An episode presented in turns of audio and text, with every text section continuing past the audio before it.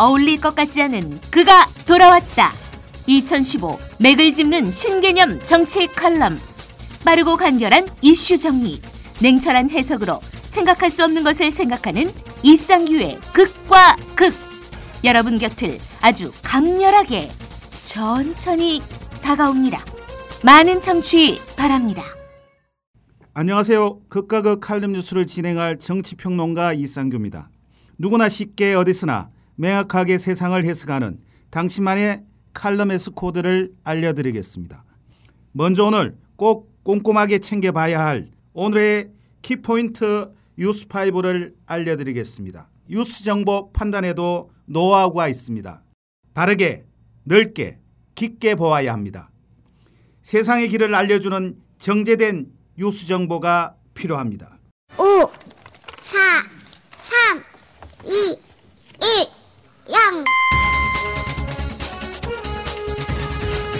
오늘의 키포인트 뉴스 5입니다. 첫 번째 뉴스는 국정화 후폭풍에 국회 이틀째 올스톱, 야당 전면 보이콧입니다. 두 번째 뉴스는 역사 교과서 대표 지필진의 원로학자 신형식 최몽룡입니다. 세 번째 뉴스는 시총 100대 기업 10년 새 40% 물갈이, 식품 등 내수 약진, 수출 퇴조입니다. 네 번째 뉴스는 이태원 살인 사건 현장의 두 남자 패터슨 에드워드 리 18년 만에 법정 재회입니다. 마지막 다섯 번째 뉴스는 로빈 윌리엄스 부인 왈 남편의 자살은 노인성 치매 탓입니다. 희망을 품지 않은 자는 절망도 할 수 없다는 서양 명언이 있습니다. 이 말은 키포인트 뉴스가 궁금하면 성실하게 인터넷 뉴스를 검색해 보라는 의미입니다. 지적 호기심이 왕성해야 삶이 행복합니다. 지금 바로 인터넷 뉴스 검색 시작하십시오.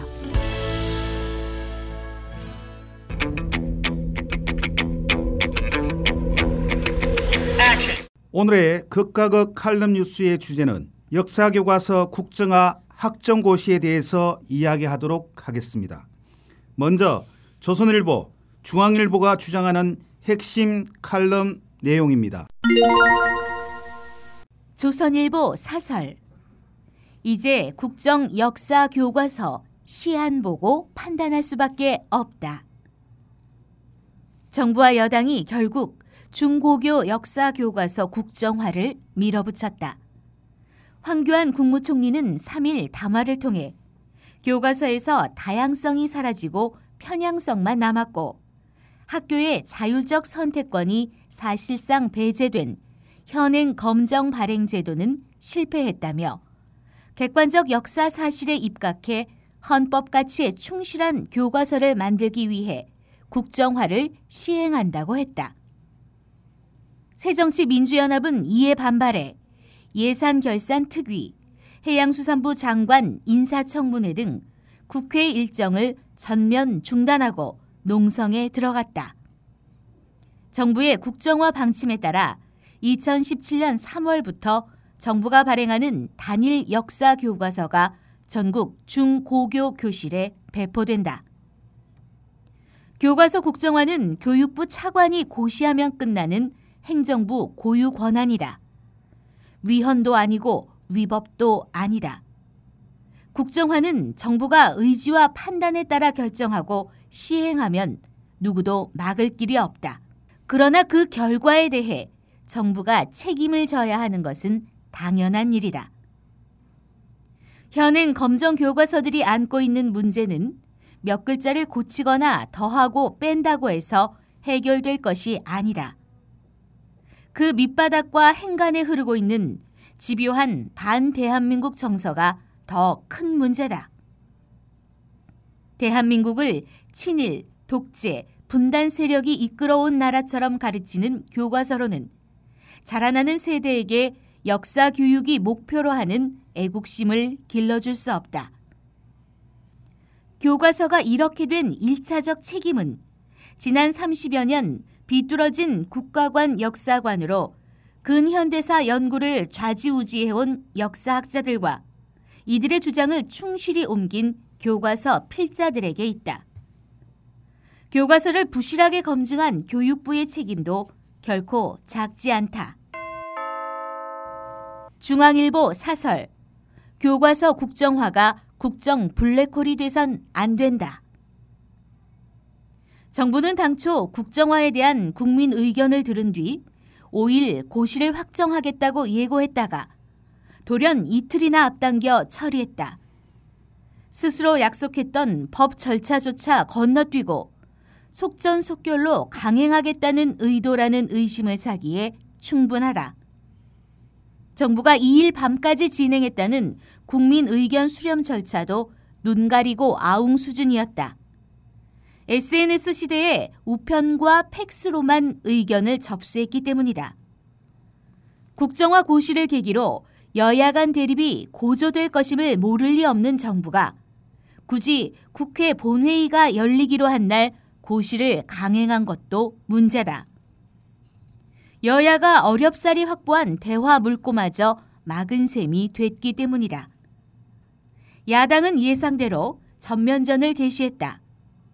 국회 국토교통위원장 선출 등 비쟁점 현안을 처리키로 했던 원포인트 본회의를 비롯해 정기국회 의사 일정을 전면 보이콧했다. 교과서를 둘러싼 이념 전쟁이 정점으로 치달으며 모든 국정 현안을 삼켜버리고 있는 것이다. 하지만 대한민국은 정치권이 교과서 블랙홀에 빠져 예산과 법안 처리를 미뤄도 될 만큼 한가하지 않다. 청년 실업과 저출산 고령화의 수렁이 깊어지는 가운데 산업 전반의 생산성 하락 속에 수출마저 역대 가장 큰 폭으로 추락했다. 침몰 직전에 몰린 나라 경제를 살리려면 노동, 금융 등 4대 개혁과 한중 자유무역협정 비준, 경제 활성화 법안 처리가 무엇보다 시급하다. 그런 만큼 정부와 여야는 교과서 논쟁을 정치화해 분열과 혼란을 부추기는 행태를 즉각 중단하고 냉정하게 상황을 수습해야 한다. 또 다른 쪽인 경향신문, 한겨레 신문이 주장하는 핵심 칼럼 내용입니다. 경향신문 사설 박근혜, 김무성, 황우여, 황교안, 김정배 똑똑히 기억하겠다. 박근혜 정권이 기억호 역사 교과서 국정화 방침을 확정했다. 민주주의와 헌법을 상대로 테러하는 격이다. 박 정권은 헌법도 민주주의도 다수 국민의 반대도 다 외면했다. 유엔과 국제교사단체 등 국제사회의 충고도 묵살했다. 북한과 나치 독일, 일본 군국주의 따라하기란 비판이 나와도 들은 채 하지 않는다. 이로써 한국의 역사와 역사 교육은 1973년 유신 체제로 회귀하게 됐다. 유신 당시 박정희 정권은 국회를 해산하고 계엄령을 선포해 국민을 찍어 눌렀다. 이번에 박 정권은 무소불위의 권력을 휘둘렀다. 정권의 망동을 막을 장치가 없는 국가를 민주주의라 부를 순 없다. 박 정권의 역사 교과서 국정화 추진 과정은 거짓과 왜곡, 날조와 억지, 그리고 불통으로 점철돼 있다. 거민정 교과서들이 1948년 대한민국 정부 수립의 의미를 깎아내리고 있다는 그의 지적은 정부 수립을 건국으로 바꿔야 한다는 뉴라이트의 주장과 맥이 닿아 있다. 이는 3.1운동과 임시정부의 정통성을 인정하지 않겠다는 위험한 얘기가 된다. 그렇다면 임시정부의 정통성을 외면하는 북한을 따라가겠다는 말인가? 이 모든 사태의 책임은 박근혜 대통령에게 있다. 우리는 민주주의와 헌법을 부정하는 박 대통령의 행각을 똑똑히 기록하고 기억할 것이다. 대통령의 심각한 일탈을 지적하지 않고 일신의 영달을 위해 호위무사를 자처한 김무성 새누리당 대표, 지록 위마로 시민을 속이는 데 앞장선 황교안 국무총리, 황우여 교육부총리, 김정배 국사편찬위원장은 역사를 두려워할 줄 알아야 한다. 한결의 사설 황 총리의 궤변에 담긴 국정화의 본질 황 총리는 전국 2,300여 개 고등학교 중 세 학교만 교학사 교과서를 채택하고 나머지 99.9%가 다른 교과서들을 선택한 게 비정상적인 상황이라고 강변했다. 교학서 교과서가 외면받은 이유는 친일 독재 미화와 셀 수 없이 많은 오류 때문이었다. 질 좋은 교과서였다면 그 누가 악의적으로 채택을 방해해도 채택률이 0.1%에 그칠 수는 없었을 것이다. 황 총리는 이런 사실에 애써 눈 감고 99.9%를 향해 언성을 높였다. 한마디로 99.9%가 0.1%에 맞추라는 식이다. 이게 독재적 사고가 아니면 무엇인가? 정부의 역사 교과서 국정화 논리는 모두 궤변에 불과하고 실제 목적은 친일 독재 미화에 있음도 확인됐다. 황 총리는 발표문에서 성숙한 우리 사회가 이를 용납하지 않을 것이라고 말하면서도 친일파와 이승만 박정희 독재 정권을 노골적으로 미화한 교학사 교과서를 일방적으로 편들므로써 자연스럽게 그 속내를 드러냈다. 한국사 수능 필수화와 교과서 국정화가 일련의 계획에 따라 추진됐고 그 중심에는 박근혜 대통령의 고집이 자리 잡고 있음을 이제 삼척동자도 다 짐작한다. 정부가 행정 예고 기간에 쏟아진 압도적인 반대 목소리를 완전히 무시하고 관보 게재 절차까지 어겨가며 국정화를 밀어붙인 비상식적인 행태도 그게 아니면 설명되지 않는다. 결국 박 대통령이 한 사람을 위해 수많은 국민의 반대와 민주적 원칙을 저버린 채 세계적 웃음거리인 국정화를 강행한 것이다. 이것이야말로 민주공화국이 아니라 군주제에서나 가능한 일 아닌가. 극과 극 양쪽의 핵심 칼럼 내용을 살펴보았습니다. 오늘의 주제는 역사 교과서 국정화 학정고시에 대해서 청취자 여러분들에게 다음과 같은 칼럼 에스 코드를 말씀드리겠습니다. 가장 최근의 여론조사에서 교과서 국정화 찬성은 36%, 반대는 49%로 나타났습니다. 더 많은 국민을 납득시키지 못한 채 밀고 가는 국정화 작업은 적지 않은 파란을 초래하고 있습니다. 한교안 국무총리는 국정교과서의 친일, 독재, 미화 우려에 대해 성숙한 우리 사회는 결코 용납하지 않을 것이라고 둘러댔습니다. 하지만 성숙한 시민 사이에 강력한 반대 의견을 묵살하고 국중화를 강행하는 이유에 대해서 설명하고 있지는 않습니다. 시민사회가 필요할 때는 외면하면서 자신들이 필요할 때만 시민사회 파리를 하는 자기 당착적 행태입니다. 황 총리는 담화에서 국정화를 역사교육 정상화로 표현했습니다. 역사교육은 커녕 온 나라를 비정상적 갈등과 국론 분열로 몰고 가면서 할 말은 아니라고 생각됩니다. 황 총리가 지적한 역사 편향 사례들이 교과서에 없다는 점은 언론과 학계에 이미 수없이 확인한 바 있습니다.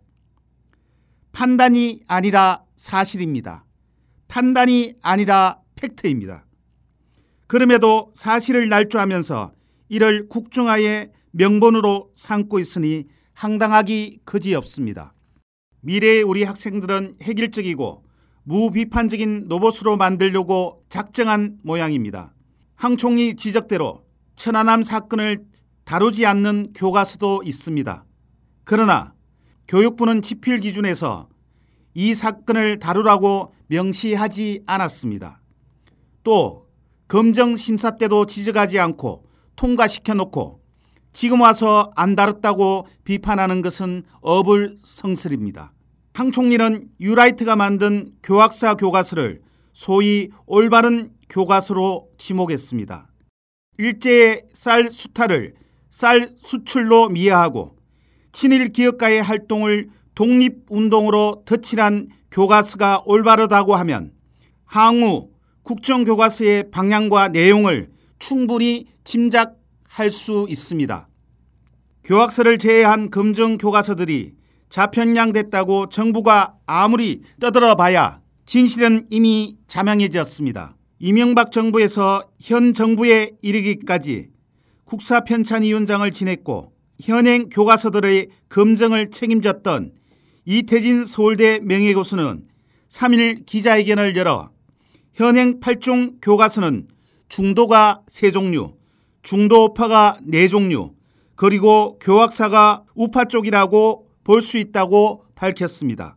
김무성 새누리당 대표가 교과서의 김일성 사진은 석 장, 박정희 전 대통령 사진은 한 장만 실렸다고 비난한 데 대해서도 6.25 남침을 위해 스탈린과 비밀회담을 하는 사진이 어떻게 찬양이 될 수 있냐라고 반박했습니다.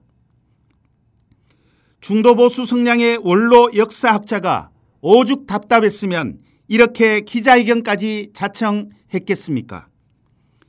현행 교과서들이 정부의 주장처럼 그토록 친북적이라면 당장 거둬 들여도 모자랄 판에 박근혜 정부는 이 교과서들을 기준으로 출제될 수능 한국사 과목을 내년부터 필수화 시켰습니다. 친북 교과서를 더 열심히 공부하라고 건장한 꼴이니 이런 코미디가 또 어디에 있겠습니까? 국정 교과서는 이달 말부터 집필을 개시하고 내년 12월 감수를 거쳐 2017년 3월부터 교육 일선에서 사용됩니다. 이렇게 짧은 시간 안에 제대로 된 교과서가 나올 수 있겠냐는 의심이 들 수밖에 없습니다. 이에 대해서 정부는 국민이 납득할 만한 답을 내놓아야 합니다. 새누리당도 국정화 논쟁을 빌미로 색깔론을 부추기는 구태를 중단하고 정부의 교과서 제작 과정에 국민 여론이 최대한 반영되게끔 노력해야 합니다. 우선 정부부터 독재, 친일을 미화하지 않고 객관적이고 수준 높은 교과서를 만들겠다는 다짐이 실현되도록 제작 과정 전반을 공개하고 국민의 동의를 구해야 합니다. 새정치 민주연합 역시 냉정해져야 합니다. 야당은 당당하게 국정화 강행을 반대해야 합니다. 하지만 국가적 현안을 전부 제쳐놓고 올인할 사안은 아닙니다. 총선에서 국정화 문제를 심판받도록 지금부터 노력해야 합니다. 교과서 문제를 국회에서 끝까지 물고 늘어지되 예산과 경제 살리기 법안 처리에 유연하게 대처하는 투트랙 전략이 절실히 필요한 시점입니다. 제임스 볼드원은 역사는 단순히 과거에 관한 것이 아니다. 아니 과거와 거의 상관이 없다.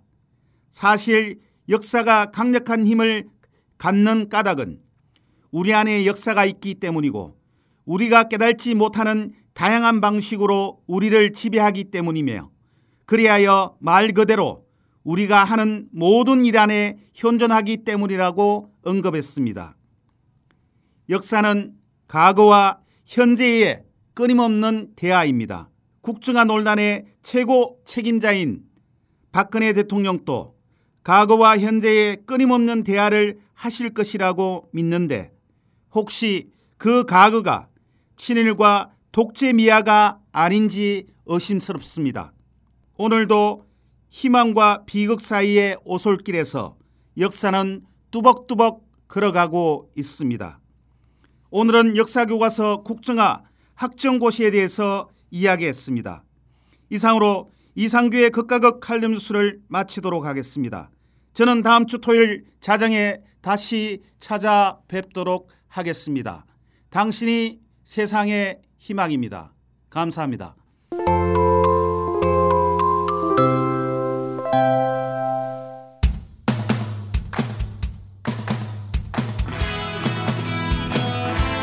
이 영화를 볼까 저 영화를 볼까 영화 홍수 시대의 정작 뭘 봐야 할지 모른다고요. 여러분의 고민을 싹 날려버릴 방송이 찾아옵니다. 이름하여 전창걸의 부기 영화. 대한민국의 영화 키드들을 설레게 했던 전창걸의 유쾌한 수다 전문 성우들과 함께 발랄 통쾌한 재현 그리고 전문가를 초빙해서 들려주는 깨알 같은 뒷얘기까지 신개념 영화 방송이 여러분을 곧 찾아갑니다